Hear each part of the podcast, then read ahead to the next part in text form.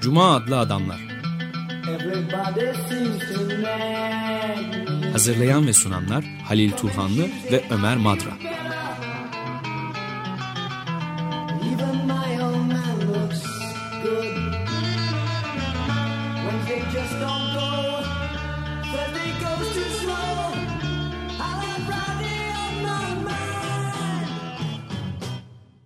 Merhaba Halil, hoş geldin. Teşekkürler, ee, hoş bulduk. Bir konumuz var bugün, ona da hoş geldin diyelim. Doktor Savaş Çoban. Evet, hoş bulduk. Hoş geldin. Azınlıklar, Ötekiler ve Medya başlıklı bir derleme var. Profesör Yasemin İncioğlu ve Doktor Savaş Çoban birlikte derlemişler. Yasemin İncioğlu da konumuz olacaktı ama son anda çıkan bir mazereti var. Ee, Şimdi hemen sorularımıza geçelim size Sayın Çoban. Tabii. Kitabın başlığındaki azınlıklar biraz tanınıyor da ötekileri de çok sık kullanıyoruz ama pek de ne olduğunu bilmiyoruz aslında. Bir ötekiler tanımını alalım sizden. Öteki kim? Homojen bir kitle yaratmak için neden biz ötekilere e, ihtiyaç duyuyoruz? Yani Marx'ın çok güzel bir tanımlaması var. İnsan kendi kendisinin karşısındayken onun karşısında olan ötekidir demiş. Aslında çok net bir şekilde ortaya koyuyor. Yani diğer anlamda da biz olmayan, Türkiye açısından da baktığımızda öteki kimdir? İşte egemen ideolojinin karşısında olan, onun yanında yer almayan herkes ötekidir. Tüm dünyada tabii sadece Türkiye'de değil.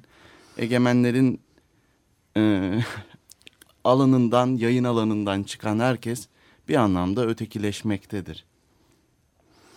Peki Türkiye'de özel olarak Türkiye ile ilgili bir soru sorayım. Siz de işlemişsiniz. Ulus devlet inşasında nasıl bir ulusal kimlik inşa edilmiştir? Bu e, basındaki ötekileştirmeye gelmeden önce bu tanımları bir alalım sizden.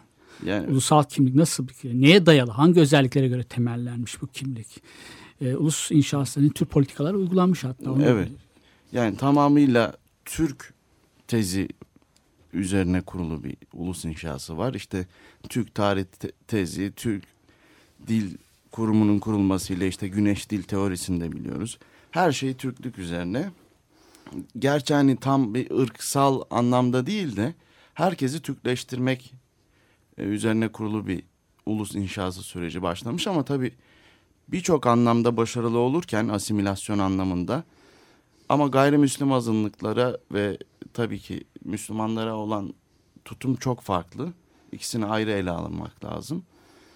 Bu anlamda Kürtler hariç büyük anlamda başarılı olmuş ulus inşası. Peki var mı? Yok, de- devam. Medya iktidar ideolojisini ve hegemonyasını yayan bir araçtır demişsiniz.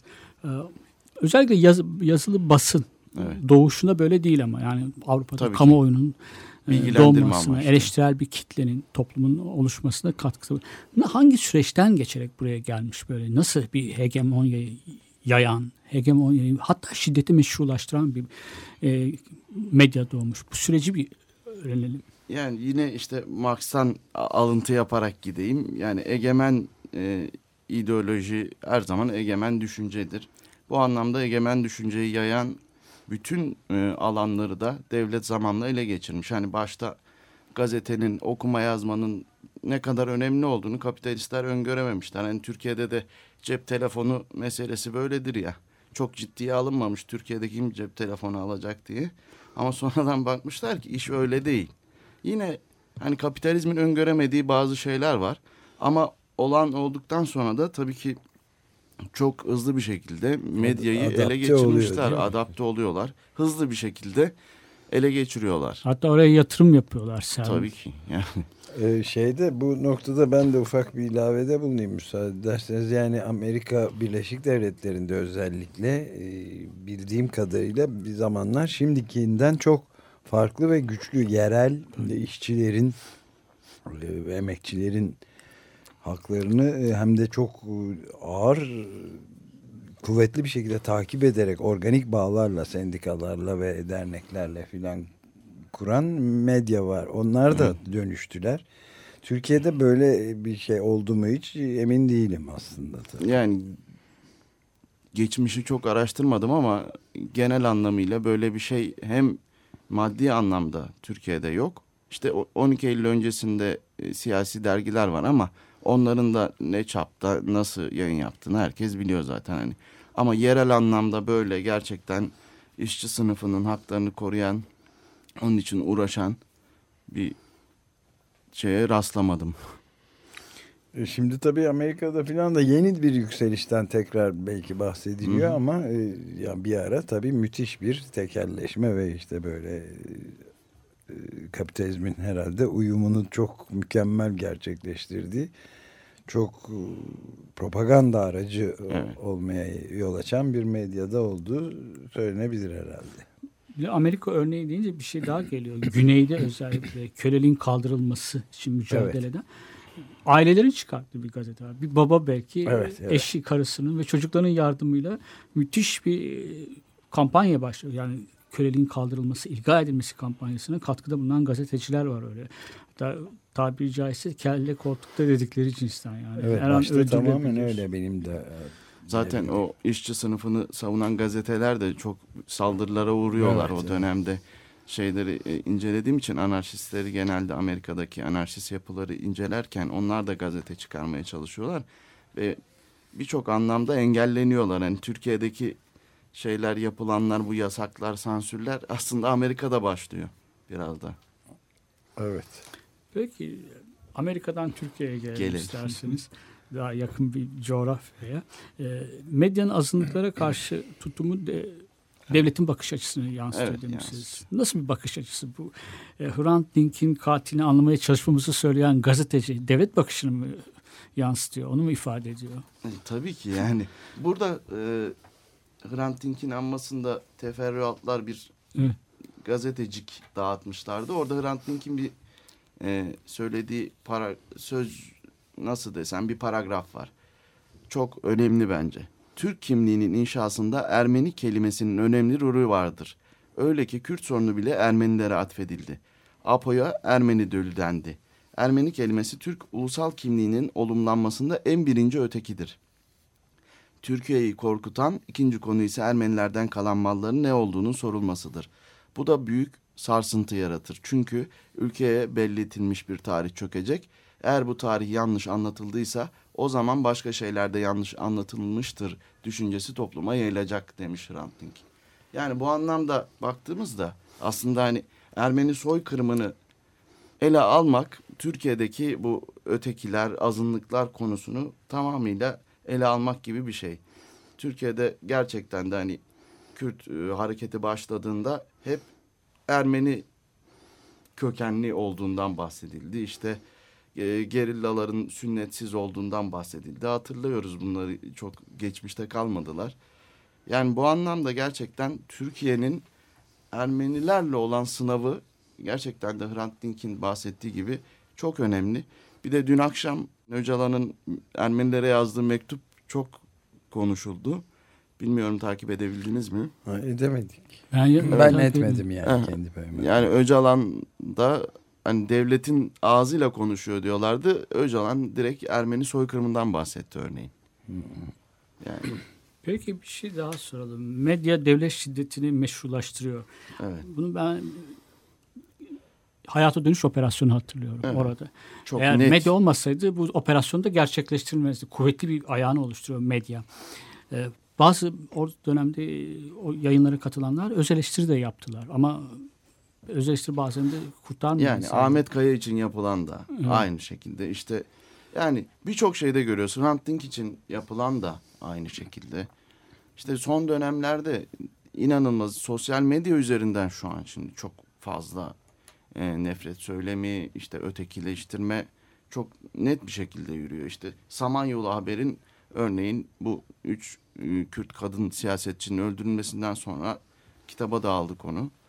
Ha, evet, evet orada bir şey var. Yani inanılmaz artık. Bunun sosyal medyada Paris sosyal şimdi daha medyada güzel Paris diye. şimdi daha güzel hashtag ile bir paylaşımda bulunuyor ve bunu yapan da bir ulusal kanal yani.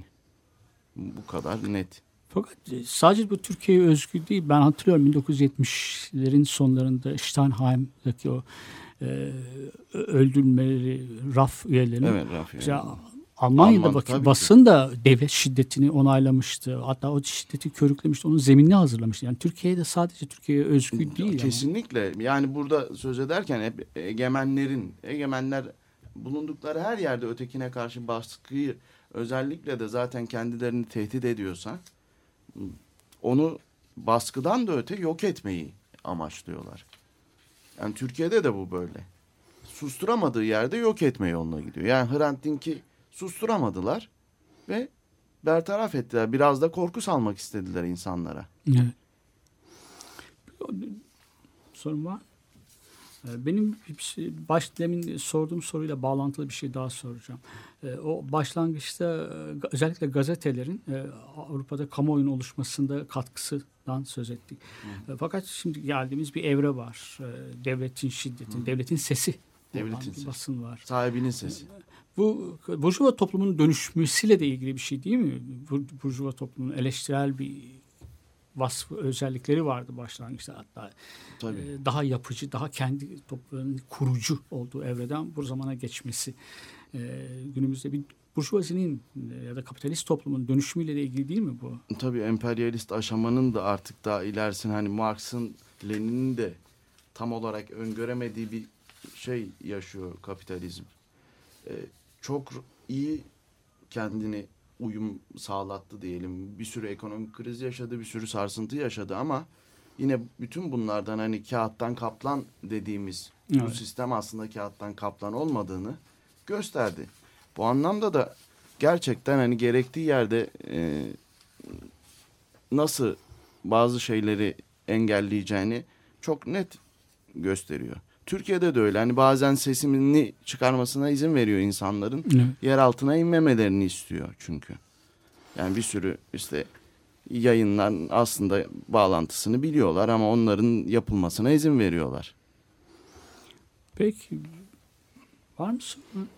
De- devam Soruyorum Sayın İncioğlu için hazırlamış olduğum bir Evet. soru vardı ama size de e, Tabii. sormamızda kitabın e, derleyicisinden biri olmanız dolayısıyla size Hocam adına Hukuki bir soru aslında. Hukuk Tamam. alanı ilgilendiren. Nefret suçu ve nefret, nefret söyleminin farklı olduğunu yazmışsınız orada. e, ortak yazınızda. Hangi aşamadan sonra ifade özgürlüğünün yerini nefret söylemi alıyor? Bu hem nefret suçu ve nefret söylemi ayrımını alayım. Nefret Olacak suçu ve nefret söylemi. Nefret söylemi zaten hani bu dilsel olanı. Evet. Yani sözde başlayanı ama nefret suçu dediğimiz ceza yasasında yani örneğin Türkiye'de Türk Ceza Kanunu'na göre ya da diğer ülkelerde o ülkenin ceza yasasına göre bir suç işlenmesi ve bunun da işte nefret ve ön yargıyla işlenmesi gerekiyor. O zaman nefret suçu kapsamına giriyor. Peki ama her ifade eleştiri e, hakkı, eleştiri özgürlüğü biraz da inciticidir. İncitir, Tabii. biraz rencide eder. İnsanların bu anlamda biraz da A- rencide a- etme ha- özgürlüğü de Aha, var. Yani. Amerika biraz öyle bakıyor bu Evet. olaya. Yani ifade özgürlüğü anlamında bakıyor. Avrupa Birliği biraz daha katı. Yani bunun bazı şeylere özellikle de nefret söyleminin nefret suçuna Evet. yol açabileceğini ve bu anlamda da medyanın çok önemli bir araç olduğunu söylüyor ve bu anlam önlem almaya çalışıyor ama Amerika'da daha farklı. Onlar ifade özgürlüğünü engellenmesini istemiyorlar açıkçası. İstemiyorlar fakat e, Amerika'da şöyle bir şey var. Yani yasal bir takibatı olmasa da e, hemen bir tepki toplumdan tepki Evet, alıyor. tepki Politik olarak doğru değil bu diyorlar. Hı hı. Politika yani biraz liberal bir karşı çıkış ama bence hiç, hiç de e, kötü değil. Evet. Yani onu Ya ben- biraz bireyselleşmenin getirdiği e, şey yani bir ulusa aidiyetin çok fazla olmadığı için Amerika'da bir Amerikan ulus devleti mantığı yok. O insanlar biraz daha bireysel bakabiliyorlar ama Türkiye'de bir Türklük bilinciyle hareket edildiğinde insanlar susuyorlar hani karşıda olana. Ya biz Türküz çünkü Ermeniye hani ne olursa olsun biraz da o gözle bakıyorlar. Şimdi bir de şey var. Bizde yani o nef- hemen her şeyi incitici bulup tepki veriyorlar Amerika'da. E, fakat bizde demin ver- verdiğiniz örnek var. Samanyolu TV'de atılan bir tweet Hı hı. Paris'le ilgili. Toplumdan da buna bir tepki gelmiyor. Gelmiyor. Yani Onay toplum- alıyor hatta. Hatta büyük çoğunluğundan onay alıyor açıkçası. Bu biraz Türkiye'ye mi özgü bir şey? Yani sadece Türkiye'ye özgü değildir umarım diyorum sadece. Yani çünkü gerçekten çok kötü. Yani psikolojisinin bozuk olması gerekir toplumsal anlamda bunu destekleyen bir ülkenin. Evet. Yani üç kadının durduk yere öldürülmesini alkışlamak, Cinayeti alkışlama. cinayeti alkışlamak bu anlamda artık bunu biraz psikologlarla konuşmak gerekir yani. Burada sö- söyleyecek bir söz bulamıyorum. Evet bu artık sosyopat filan gibi bir tanımı hak ettirecek bir duruma dönüşüyor. Peki ben de bu arada şeyi de sorayım. Bu nefret suçu dediğimiz işte ötekilere ve azınlıklara öteki den- denilen kavrama karşı gösterilen bu bütün bu şeyler yapılanlar ve söylenen sözlerde e, tarih içindeki gelişmede e, nasıl bir şey izleniyor? Yani şu anda en kötü durumda mıyız? Yoksa nasıl bir seyir izlemekte? Bunu birazcık konuşabilir miyiz? dalgalı bir seyir izlemiş. Yani geçmişten günümüze zaten hani bu işte Beyoğlu'nda yaşananları, 54-55'leri, daha öncesini, bütün bunları ele aldığımızda yani e, duruma göre örneğin ekonominin Türkleştirilmesi sürecinde bayağı da bir e, şiddetli karşılık bulmuş.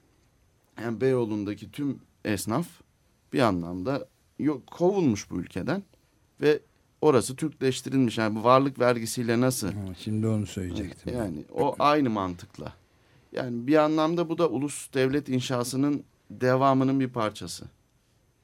Yani ulus devlette e, ötekinin elindeki şeyin ekonomik e, yapının ele geçirilmesi.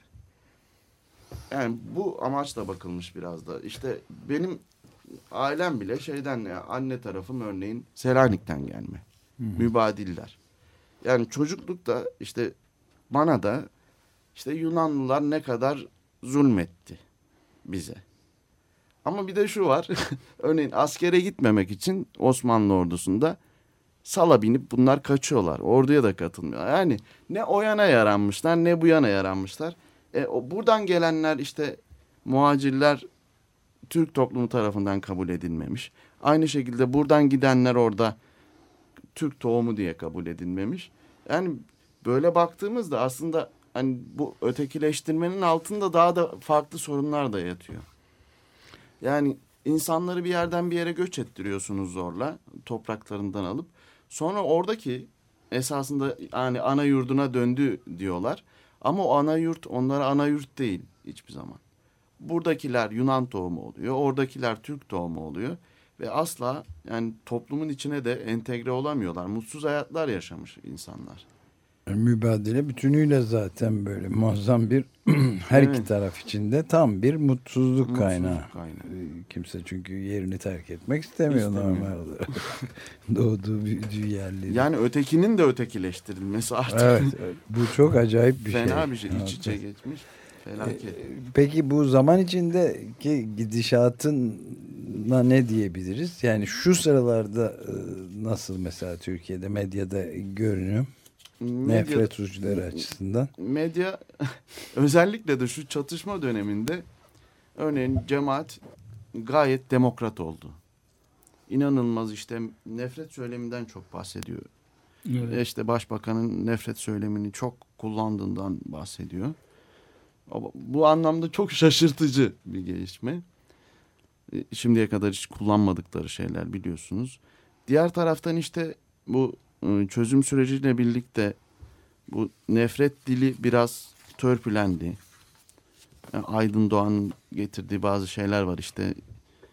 Bu- Doğan Medya Grubu. Doğan Medya grubuna işte şöyle şöyle daha olumsal bir dil kullanalım falan diye. Diğer tabii yapılar da hani yandaş basın dediğimiz de aynı şekilde. Onlar da biraz daha şey ama bunlar barışı ve barış söylemini içselleştirin, içselleştirmiş. Yani bunun üzerinden yayın yapmıyorlar. Bugünün verili koşulları bu ve buna göre yayın yapıyorlar. Yani yarın iş değiştiğinde yine aynı şekilde nefret söylemine geri dönecekler. Ona hazırlar. Çünkü Burada emirle gelen bir şey var. Bir de yani çok paradoksal de görünen bir şey var bana. Yani çok e, tekrarlandığı için artık klişe olması tehlikesi var ama Hürriyet Gazetesi'nin logosunun Evet, altında Türkiye Türklerin. Türklerindir diyor. Şimdi Doğan medyası Çok komik. önce bunu Bir kaldır. ka- evet şeyi yani yaparken tavsiyelerde bu nefret dili kullanılmasın derken o logonun altından hitap ediyor yani. Yani dinime seven Müslüman olsun. evet öyle bir Aynen. durum var yani. Demin o cemaatin şeyine geldiniz. Biraz e, dili değişti dediniz. Evet. Mesela o e, sosyal medyada Paris'teki Evet. üç kadının öldürülmesinden, Kürt kadının öldürülmesinden sonra at- atılan tweetler var. E, Samanyolu TV'nin. Şimdi farklı bir yayın var cemaate Evet yakın kesinlikle. yazarların. O şeyde Ee, o işte Za- ölümden- Zaman Gazetesi'nin bu e, Roboski katliamıyla ilgili attığı başlıkları yan yana getiriyorlar. İşte kaçakçılar oldu. Ondan sonra insan hakları ile ilgili bir manşet. Yani inanılmaz işte politik davranıyorlar. Ne? Türkiye'de yani medyanın bir politikası yok. Medya politik verili koşullar neyse onun üzerinden gidiyor. Fakat şey de e, hükümete yakında yazarlarda aldatıldıklarını söylüyorlar bu sefer. Evet. Balyoz davasında aldatıldıklarını Evet, söylüyorlar. öteki taraf bizi aldattı. Yani Evet. o kadar inanılmaz bir e, değişim ve dönüşüm var ki hani E, Burada şeyde problemi de var tabii bir bellek konusunda toplumsal hafıza konusunda da hiçe sayılıyor. Yani Evet. biraz önce sözünü ettiğin şey yani işte eskiden bu Fethullah Gülen cemaatine yakın diyebileceğimiz medyadaki kullanılan şeyin birden artık tamamen unutulduğu Evet. ve hiç öyle bir şey olmamış gibi onlar konuşuldu. evet hep Ama demokratlardı. Her şeyde böyle ama bütün kesimler Hep, Türkiye'de tabii solda sadece da böyle. de. cemaat için değil Türkiye'nin sol mantığı da böyle tabii ki. Yani dün e, yolsuzlukla suçladıkları adam bugün belediye başkanı adayı yapabilen bir mantık. Yani dün MHP'li diye laf söylenen bir insanın işte Ankara belediye başkanı olması. Çok komik şeyler bunlar aslında. Türkiye'nin ne kadar politikasının güvenilmez olduğunu, daha doğrusu bir politikasının İl- olmadığını. ilkeli olmadığını Evet. Orada bir şey var. Yani o kişiyi aday gösteren parti sol parti mi onu? onu- Evet, işte onu da onun ayrı yani Sol o da ayrı bir şey kesinlikle. E, bütün kuruluşu boyunca sol olmamış. Az önce Kesinlikle söylediğimiz canım. o azınlıklar Hı. üzerindeki baskı politikalarını Tamamen on, onaylamış ve onu, ondan kaynaklı. şey Uygulayıcısı olmuş. uygulayıcısı olan bir parti. Yani e, hala e, Kürtlerin ana dilde eğitim haklarına karşı çıkan, Çıkar. 1930'ların sonlarında Trakya'da Yahudilerin yapılan saldırıların o belki pogrom bile deniliyor yani. Kesinlikle. Mülksüzleştirme, azınlıkları mülksüzleştirme politikaları etkin olmuş bir parti. Hiçbir zaman da dönüşmemiş. Evet. 1970'lerde e, halkçı olduğu söyleniyor ama devlet Ama- partisi olmaktan do- çıkarak Bak, biraz evet. halka doğru açılmış fakat bu sol olmaya yani o yetmiyor. Ama işte Türkiye halkını aldatmanın en güzel yolu da bu. Yani bir Sivas katliamında nasıl iktidarda olan bir parti sözde hani kendisi istese evet, evet. istediğini yapabilecek ama ne dedi Tansu Çiller? Dışarıdaki vatandaşlarımızın burnu bile kanamadı. Yani sırf bu bile evet. kılını kıpırdatmadılar ve işte devlet ne yapıyorsa ona onay verdiler. Çünkü devletin partisi. Evet, Sol tabii. parti falan değil Evet, tabii ki. onun- Ama Yani- Türkiye'de işte bu alternatifin yaratılmasını engellemek için CHP şart. CHP şart, e, birileri için şart, sol dinamiği bastırmak E için işte şart. yani bir alternatif olmasın diye CHP şart. İlkeli Çünkü- politika yapmak Kötü çok olan zor oluyor. CHP'nin peşine takılan, yıllarca Evet. kuyruğuna takılmış olan bir sol var Türkiye'de. O, O sol kesinlikle. Bir, Yani- bir müzik Tabii. e, Tamam. bölelim mi? E, Bölelim. e, Firewater'dan Painted Black adlı şarkı bir cover herhalde bu Stones cover'ı. Onu dinleyerek devam edelim.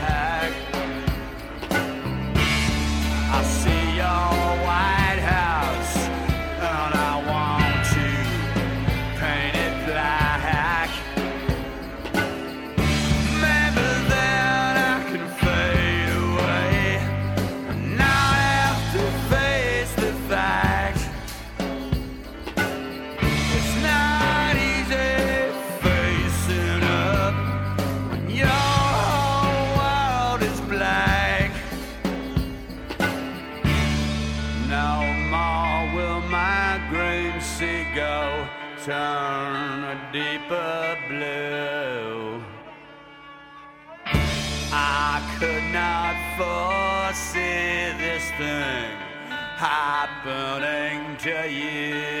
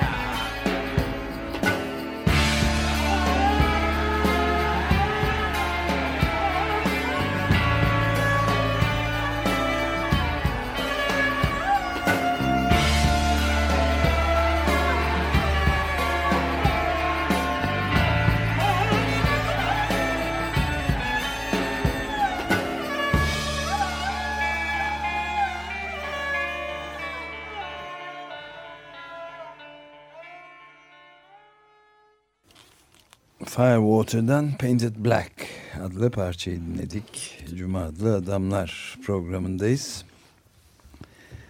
Ve Savaş Çoban'la e, konuğumuz Savaş Çoban'la konuşuyoruz. Üzerinde konuştuğumuz kitapta azınlıklar, ötekiler ve medya başlığını taşıyor. Yasemin İnceoğlu ve Savaş Çoban tarafından kaleme alınmış ve derlenmiş. Ee, e, Ayrıntı yayınlarının e, yeni yayınlanan kitaplarından biri.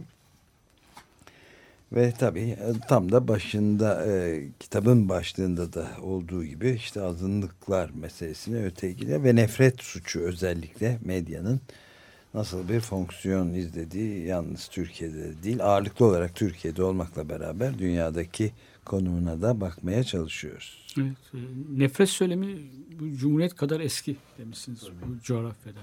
Aslında sadece medyada değil, okul kitaplarında da var, ders kitaplarında da. Tabii. Yani zaten hani bir Devletin politikası. politikası ve ideolojik aygıtlarıyla sürekli bunu insanlara e, empoze ediyor. Yani bir anlamda Türk olanın dışındakini, öteki olanı her zaman hedef göstermiş Türkiye Cumhuriyeti. Yani daha Cumhuriyet'in başlangıcından itibaren bu böyle. Okul kitabıyla işte başlamasıyla birlikte gazeteler, ondan sonrasında radyo, daha sonrasında televizyon tamamıyla bu mantık üzerine resmi ideolojinin e, nasıl yayılacağı, nasıl anlatılacağı bu tabii ki ilk önemli ayak okul.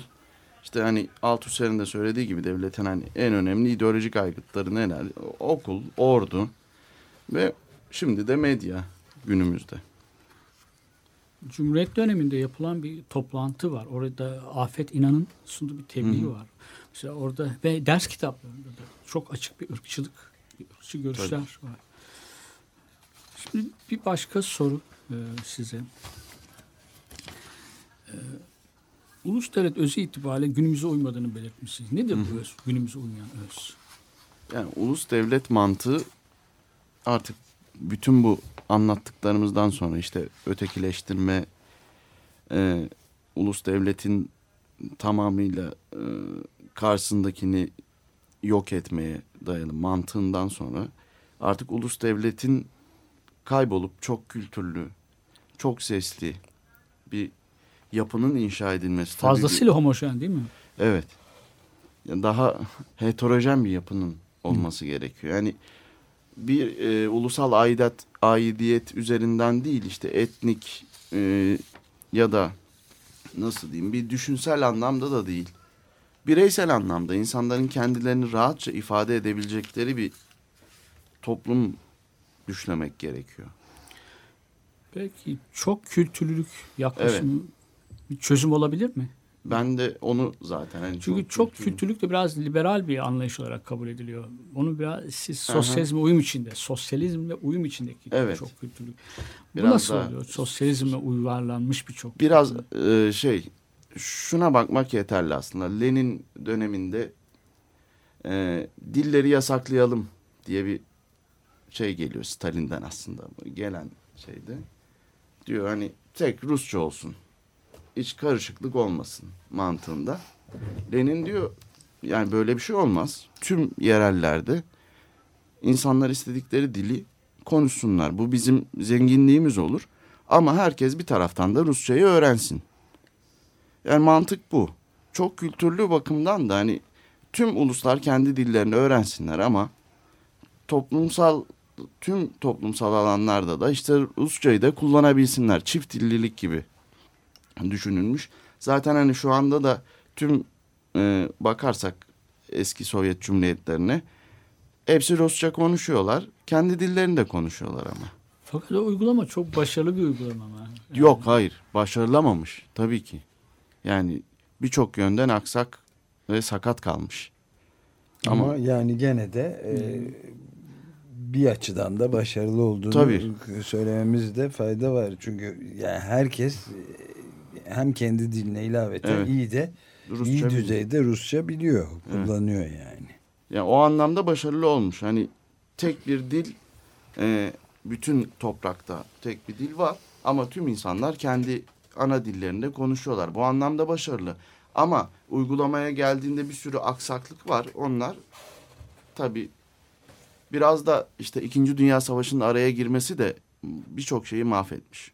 O anlamda hani toplumda Nazileri destekleyen kesimlerin ortaya çıkması işte bunların daha sonrasında karşılaştığı sürgünler bilmem ne Kırım örneğin Kırım'daki Kırım Tatarlarının yaptıkları. Yani bütün bunları dikkate aldığımızda hani biraz da tarihi yapısı içinde ele almak lazım. Yani bugünden baktığımızda tabii ki daha e, iyisi olabilirdi diyoruz da o tarihsel koşullar içinde olabilenin en iyisini yapmışlar. Çok kültürlü vatandaşlık. Nasıl bir tanımlayabiliriz? Çok kültürlü vatandaşlık. Çok kültürlü. Aslında şey yapıyorlar işte Osmanlı'yı örnek gösteriyorlar daha çok bunda.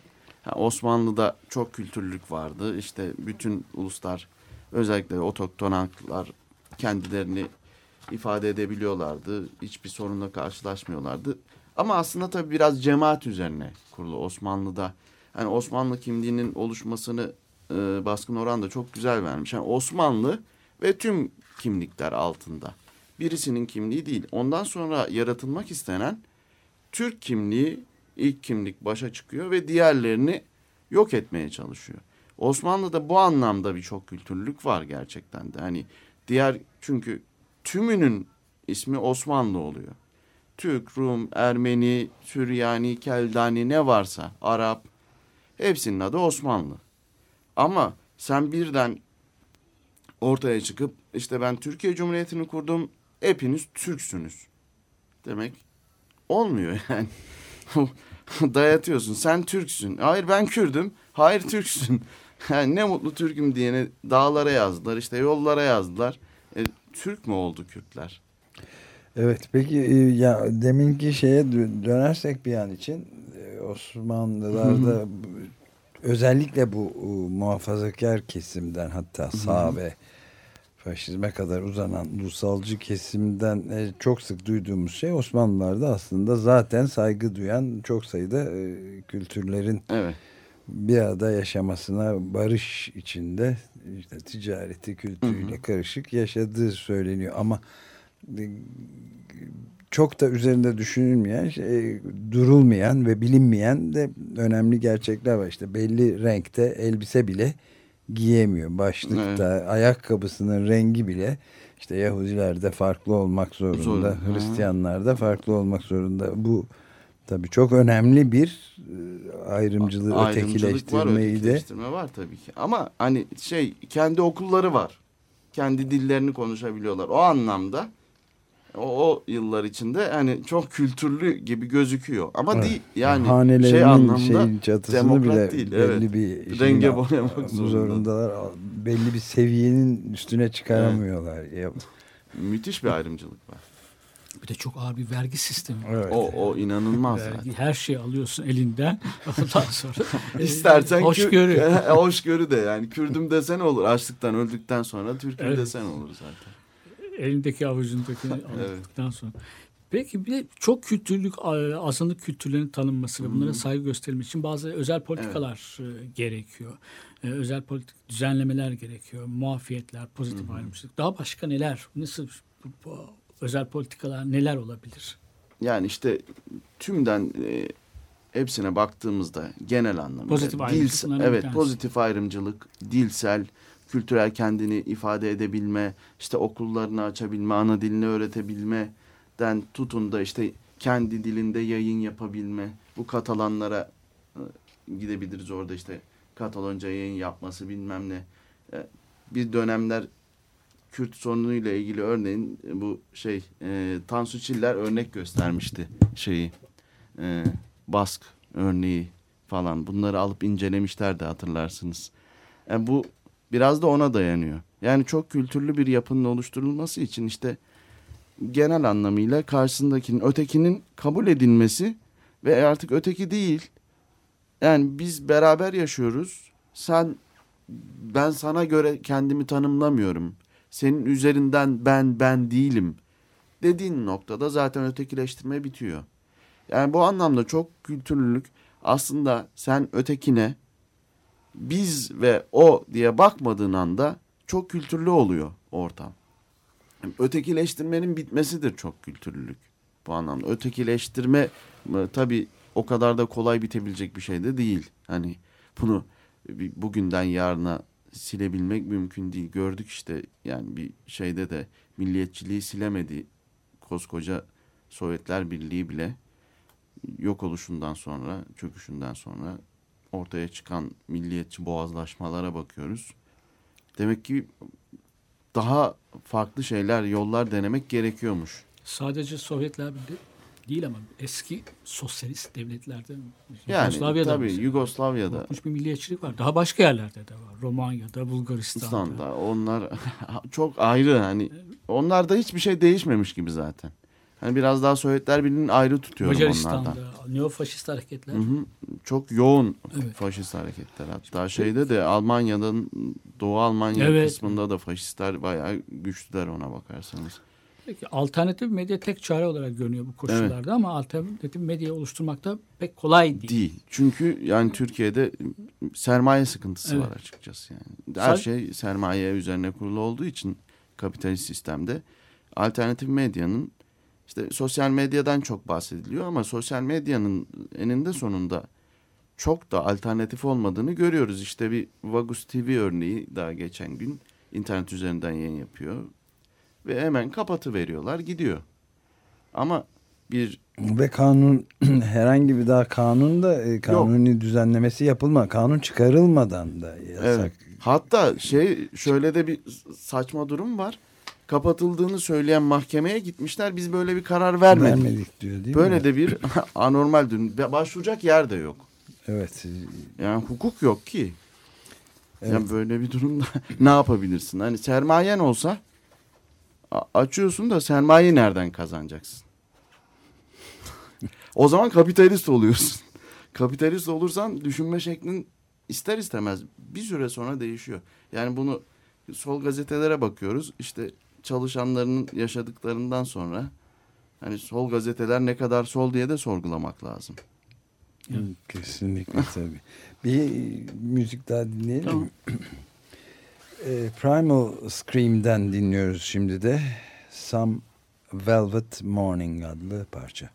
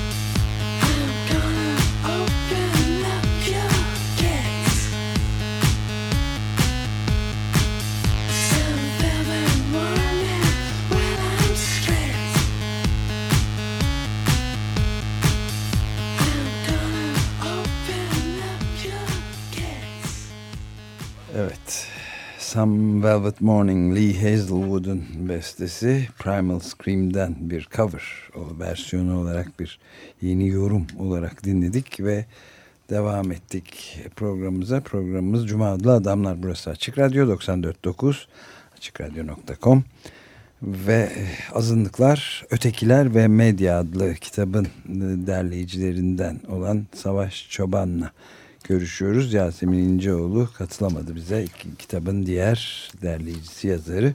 Keşke aramızda olabilseydi daha eğlenceli bir yayın olurdu. Kesinlikle. Peki E, bir şey söyleyeceğim. Gene görüşürüz. Onu tekrar davet ederiz zaten Yasemin. Kaldığımız e, noktada e, gazete çıkarmanın çok pahalı olduğunu, Evet. büyük sermaye gerektiğini söylüyor. Radyolar biraz öyle değil. Evet Radyolar. radyo. Ve açık radyoda iyi bir alternatif olabileceğini gösterdi. Bu anlamda evet. Evet, Yani. radyolar olamaz mı alternatif medya? Yeni medyanın şeyi radyolar. Ama işte radyonun dinlenme e, İnternet üzerinden ama internetten bayağı şey var. bayağı dinleniyor Evet. da yani eskisi gibi bir radyo dinleme alışkanlığı olmaması ve radyonun işte çok fazla insana ulaşamaması günümüzde. Yani insanlar radyo aslında. değil de sosyal medyayı etkin kullanıyorlar. Yani sosyal medya üzerinden örneğin açık radyo hem bir taraftan yayınını yaparken diğer taraftan da aslında bir de sosyal medya ayağı olsa bence gerçekten biraz daha etkili olabilir diye düşünüyorum. Belli bir oranda kullanmaya çalışıyoruz ama yaş O da- meseleleri de var. Yaş meselesi değil ya gerçekten buna da hani vakit ayırmak da lazım. Evet evet çok ciddi bir Ciddi vakit. vakit e, ayırmak lazım. Ama radyonun da bir arşivlenebiliyor. Yani Evet. gazeteler doğru gazetelerin Ga- gazeteler var. gibi. Radyoda evet. konu- mesela böyle bu tür konuşmalarımız var. Pek, pek çok konu, programlar arşivde Ben saklanabiliyor. Eskiden Ha, ses ha, saklanamıyor. Ben okuyorum aslında. sizin örneğin şeylerinizi internetten bulabildiklerimi.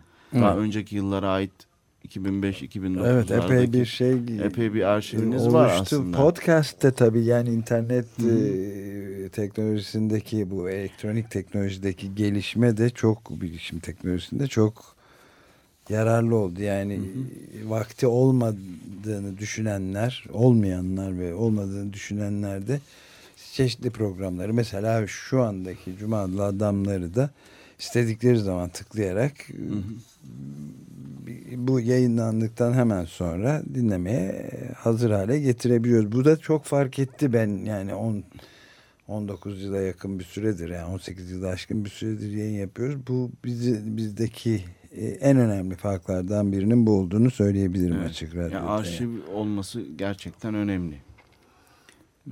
Bir de radyolar sadece yani açık radyo Türkiye'deki bir örnek. Daha farklı. En şey- önemli örnek ama. Evet. Yani açık söylemek gerekirse. Yani bu O kadar uzun soluklu olan en önemli örnek. Yani radyolar içinde tek alternatif medya örnek verilebilecek radyo sanırım açık radyo. Başka var mı? Benim aklıma gelmiyor. Yani düşününce Türkiye'de yok. E, benim benim, de gördüğüm gelmiyor. yok. Evet. yok yani. Ee, fakat Avrupa'da 1970'lerde özellikle İtalya'da o mini radyolar, mikro radyolar vardı. Mesela onlar e, açık radyo gibi değil. Yarı korsan yapıyorlar ama e, yani radyonun bir alternatif olabileceğini göstermeleri bakımından önemli. Komünistlerin elindeki belediyelerde daha da rahat yayın yapabiliyorlar. Yani radyo biraz daha e, ser, az sermayeyi, kıyaslanmayacak kadar az sermaye gerektirdiği için bir alternatif olabilir. E, Aslında hani bu cep telefonu uygulamalarında da radyonun olması gerçekten e, iyi. Yani bir Evet, evet. açık radyonun bir uygulama yapması falan hani böyle bir böyle şeyler önemli. Aslında artık. işte ilginç bir şey var burada. Pardon sözünü de kestim ama. Yok, e, yani şimdi bir süreden beri e, yeni yayın döneminde başlayan 140 Journos. Evet. Mesela açık e, onlar iki senedir yayın yapıyorlardı zaten sosyal medya Sosyal üzerinden. medyada çok ünlüler. Evet, evet ve onları şimdi açık radyoda da bir programları var. Cumaları saat e, 10 ile 10 buçuk arasında. E, ve e, çok yankı uyandırabilecek bir e, şeyleri oluyor. Yani bir anlamda açık radyoda sosyal medyayla böyle ikili bir bitiştirme. e, Evet son dönemde açık radyo oldu. sosyal medyada bayağı bir gündem oluyor. Özellikle Gezi'den sonra Gezi'den tabii çok sonra büyük tabii. yükseldi. Yani Gezi'de e, e, yerleşik medyada epey bir sessizlik ve Evet. sükut olduğu için İşte ötekilerin sesi olmayı başardı açık radyo gezide. Yani gerçekten önemli bir görev de üstlendi. Ve müthiş yükseldi de yani yurt dışından dinleyen epey. E çünkü insanlar öğrenmek istediler ve bu anlamda bir sosyal medya bir de işte açık radyo. evet radyo bizim anlamında. bizim iyiliğimizden çok e, mev- mevcut medyanın sefaleti. Evet. buna yol açtı doğrusu. Şimdi ben de onunla ilgili bir şey söyleyeyim. Ona yakın bir şey. Adorno kitle kültürüne çok Evet. küçümseyen birisi. Yani İngilizce, Amerika'da yaşadığı yıllarda Amerikanca, İngilizce yazmak istemiyor. Çünkü kitlenin dili, kitle kültürünün dili olduğu için. Fakat Almanya'ya döndüğünde e, radyo programları yapıyor Adorno. Radyo programlarına katılıyor. Radyo programları hazırlıyor. Şimdi Adorno gibi hem biraz kimi yerde entelektüel bir seçkinci sayılan ama çok med radyoya rağbet etmesi, radyoyu ciddiye alması önemli. Şimdi şu gazetelere ben bakıyorum. Eskiden benim gençliğimde, çocukluğumda gazetelerde düşünenlerin forumları öyle sayfalar var. Onlar hepsi gitti. Yok artık. Evet yani giderek o kitle kültürünün ve biraz da en bayağı o sözcüğü de kullanacağım. Kesinlikle. Ee, en e, bayağı örneklerini vermeye çok satmak için. Lan yakın bir zaman yasaklandı galiba. Şimdi diş macunları falan da satılıyor. Promosyon için.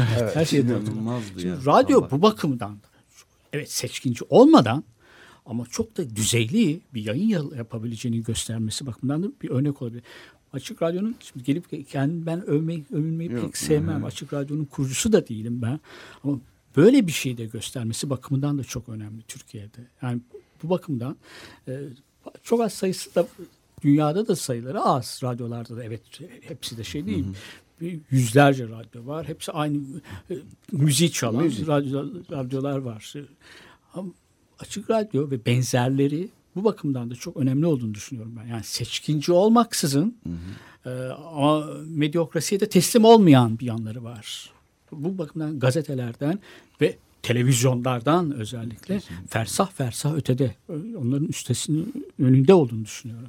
Evet bu medya e, bu tam bu noktada ufacık bir ilavede bulunayım izin verirseniz E, bir e, Harold Feinstein diye bir fotoğrafçının Amerika'nın önemli fotoğrafçılarından birinin yıllar önce yaptığı bir kolajı ta 1952'de New York Times'da foto montaj o zamanki adıyla işte şeyde sıradan insanların bir nota gibi e, göründüğü bir iskeleden geçerken e, çekmiş ve monte etmiş. Hatta bazısı sol anahtarı gibi bir adam böyle dolaşıyor son sonda filan. Bunu da bir e, Havas e, reklam ajansı açık radyonun sadasına uygun olmuş. Adama müracaat etmiş. Yani bunu kullanabilir miyiz diye. O da bakmış açık radyo "Ha, uygun diye verdi ve bunu e, sokağın müziği şeklinde yani biraz önce Adorno'dan getirdiğin kitlelerin yani seçkinci elitist bir şeyin tam aksine buradaki konuşmalar müziği filan işte e, ajanstaki bize de sormadan üstelik arkadaşlarımız sonradan cevap pozitif cevap gelince bizim haberimiz oldu belki biz de itiraz ederiz filan diye korkmuşlar. Ee, sonra o kullanıldı ve büyük ödülü de kazandılar. Epika ödülünü filan bizim bu e, kullanıldı. Yani açık radyo 94.9 yazıyor altında ve Music of the People diye sadece geçiyor. Halkın müziği bence bana da uygun ve hoş geliyor doğrusu. Yani sıradan insanların davasıyla beraber olmak bunca yıldır böyle bir şeyimiz var yani. Sıradan ama o kadar da hani kültürü yüksek sıradan insanların biraz da. Evet, yani Tabii sıradan yani insan da- iyidir zaten. Yani İyidir Stat zaten. Turkle gibi hissettik Evet, kendimizi tabii. yani. Sırada- Sıradan iyidir. Evet. Sıradan olmayanlardan korkmak lazım zaten. Sıradan insan yani farklı bir şey yani sıradan olmak Öteki olmamak işte Evet. yani birinin Evet, gözünde. sıradan olmak Normal. yani- gene Adorno'nun şeyi. O Adorno'nun özdeşleşmemek. Öz, yani Evet. bütüne karşı Evet. kitle toplumunun özdeşleşmeyen, bütünden ayrı olan bir artık. Biraz farklı düşünen demek. Bütünün karşısında yer alan demek.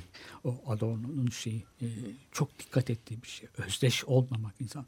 Herkes indirginemeyen bir tikellik olması. Yine açık radyoyla bağlıyorum. Biraz o, o seslere, tikelin sesini, farklı olanın sesini buraya taşıması, mikrofonu ona uzatması bakımından çok önemli. Radyolar diyoruz ya radyoda radyo da kötüye kullanabilir. Faşist propaganda da yapabilirsin radyoda. Radyoda da nefret Az, söylemleri az mı üretebilirsin. Yani Ya, onu nasıl en kullandığına holok- bakar. En büyük holokostlara e, yardımcı sonuncusu da işte Ruanda örneği. Bir Evet. radyo İnanılmaz. Radyo üzerinden başlıyor her şey. yüz binlerce insanın ölümüne, Radyoda- kesilmesine yol açtı yani. günlük gazeteleri okuyup onlara yorum yapan, o günlük gazetelerdeki nefret söylemlerini çoğaltan, yoğunlaştıran insanlar var radyolarda. Böyle bir örneği de var yani. E, Bir de sesin etkisi daha fazla. Yani okumak değil de buradan propagandayı yapan, bağırıp çağıran bir insan diğer insanları daha çok etkiliyor. Bedenden kopuk bir ses. Evet. Evet. Daha Bedenden. uzaktan Daha gelen. etkili. Yani bu Almanların örneğin saldırırken Hitler'i dinletmeleri gibi. So- Sovyetler de yapıyor gerçi. Stalin'i dinletiyorlar. Evet, hani evet, bu evet. cephelerde şey var özellikle. Ona da dikkat ediliyor yani. Evet, evet. İngiltere'de de Lord Ho Ho mu vardı? Öyle bir şey yani hav hav e, pro, e, faşizm propagandasını yapmak üzere Evet. İngiltere'de değil de İngiltere'ye Evet. Britanya'ya yapılan şey yani çok sayıda Nazi propagandası radyolar çok etkin kullanılmış tabii ama Aksi de Aksi de olabiliyor. olabiliyor. Ezra Pound örneği var bir de tabii. Evet Ha, Ezra o- Pound evet faşizmin savunuculuğunu yapıyor. O ayrı bir şey. Programın sonuna geldik. aslında. Evet e, bi- bitireceğiz herhalde. Ne nasıl bitirelim? ne dersiniz? Kitabın Ee, künyesini ver istersen. evet. De Ee, Savaş Çoban'a. Savaş Çoban çok sorun- teşekkür bir ederiz. Söyleyecek, ekleyecek bir şey var, mı? Var mı? Ee, Ondan sonra azınlıklar, ötekiler ve medya e, kitabından kalkarak ayrıntı yayınlarından yayınlanmış, yayımlanmış ya da e, ve onun derleyicilerinden doçent değil mi? Yok doktor. Doktor, Doktor. Savaş Çoban e, ile işte azınlıkları, ötekileri ve medyayı konuştuk. Konuştuk. Tam kitabın üzerinde olduğu gibi bizimle beraber olduğunuz için çok teşekkür ederiz. Ben size teşekkür ediyorum. Teşekkür ederiz. Sizlerle olmak büyük zevkti. Bitirirken de e, Motley Hopel'dan Sweet Jane adlı parçayı dinliyoruz. Hepinize günaydın. Standing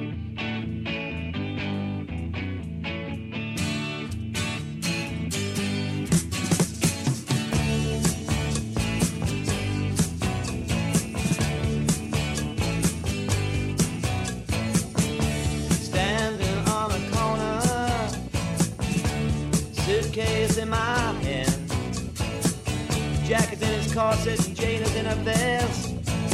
Me, I'm in a rock and roll band, riding in a Stutz Bearcat Jim. Those were different times. The poets studied rules of first, and all the ladies rolled their eyes. Sweet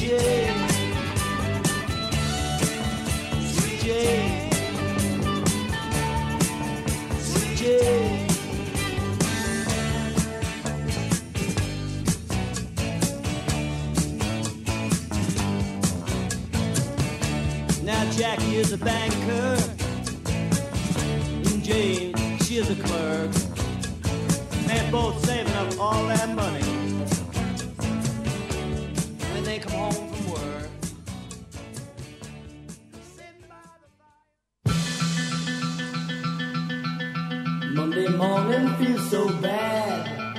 Cuma adlı adamlar.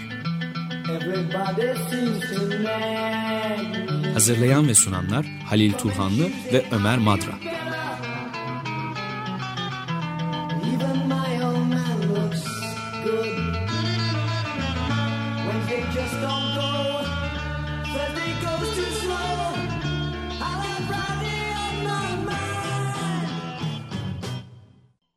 Açık Radyo program destekçisi olun. Bir veya daha fazla programa destek olmak için 212 alan koduyla 343 41 41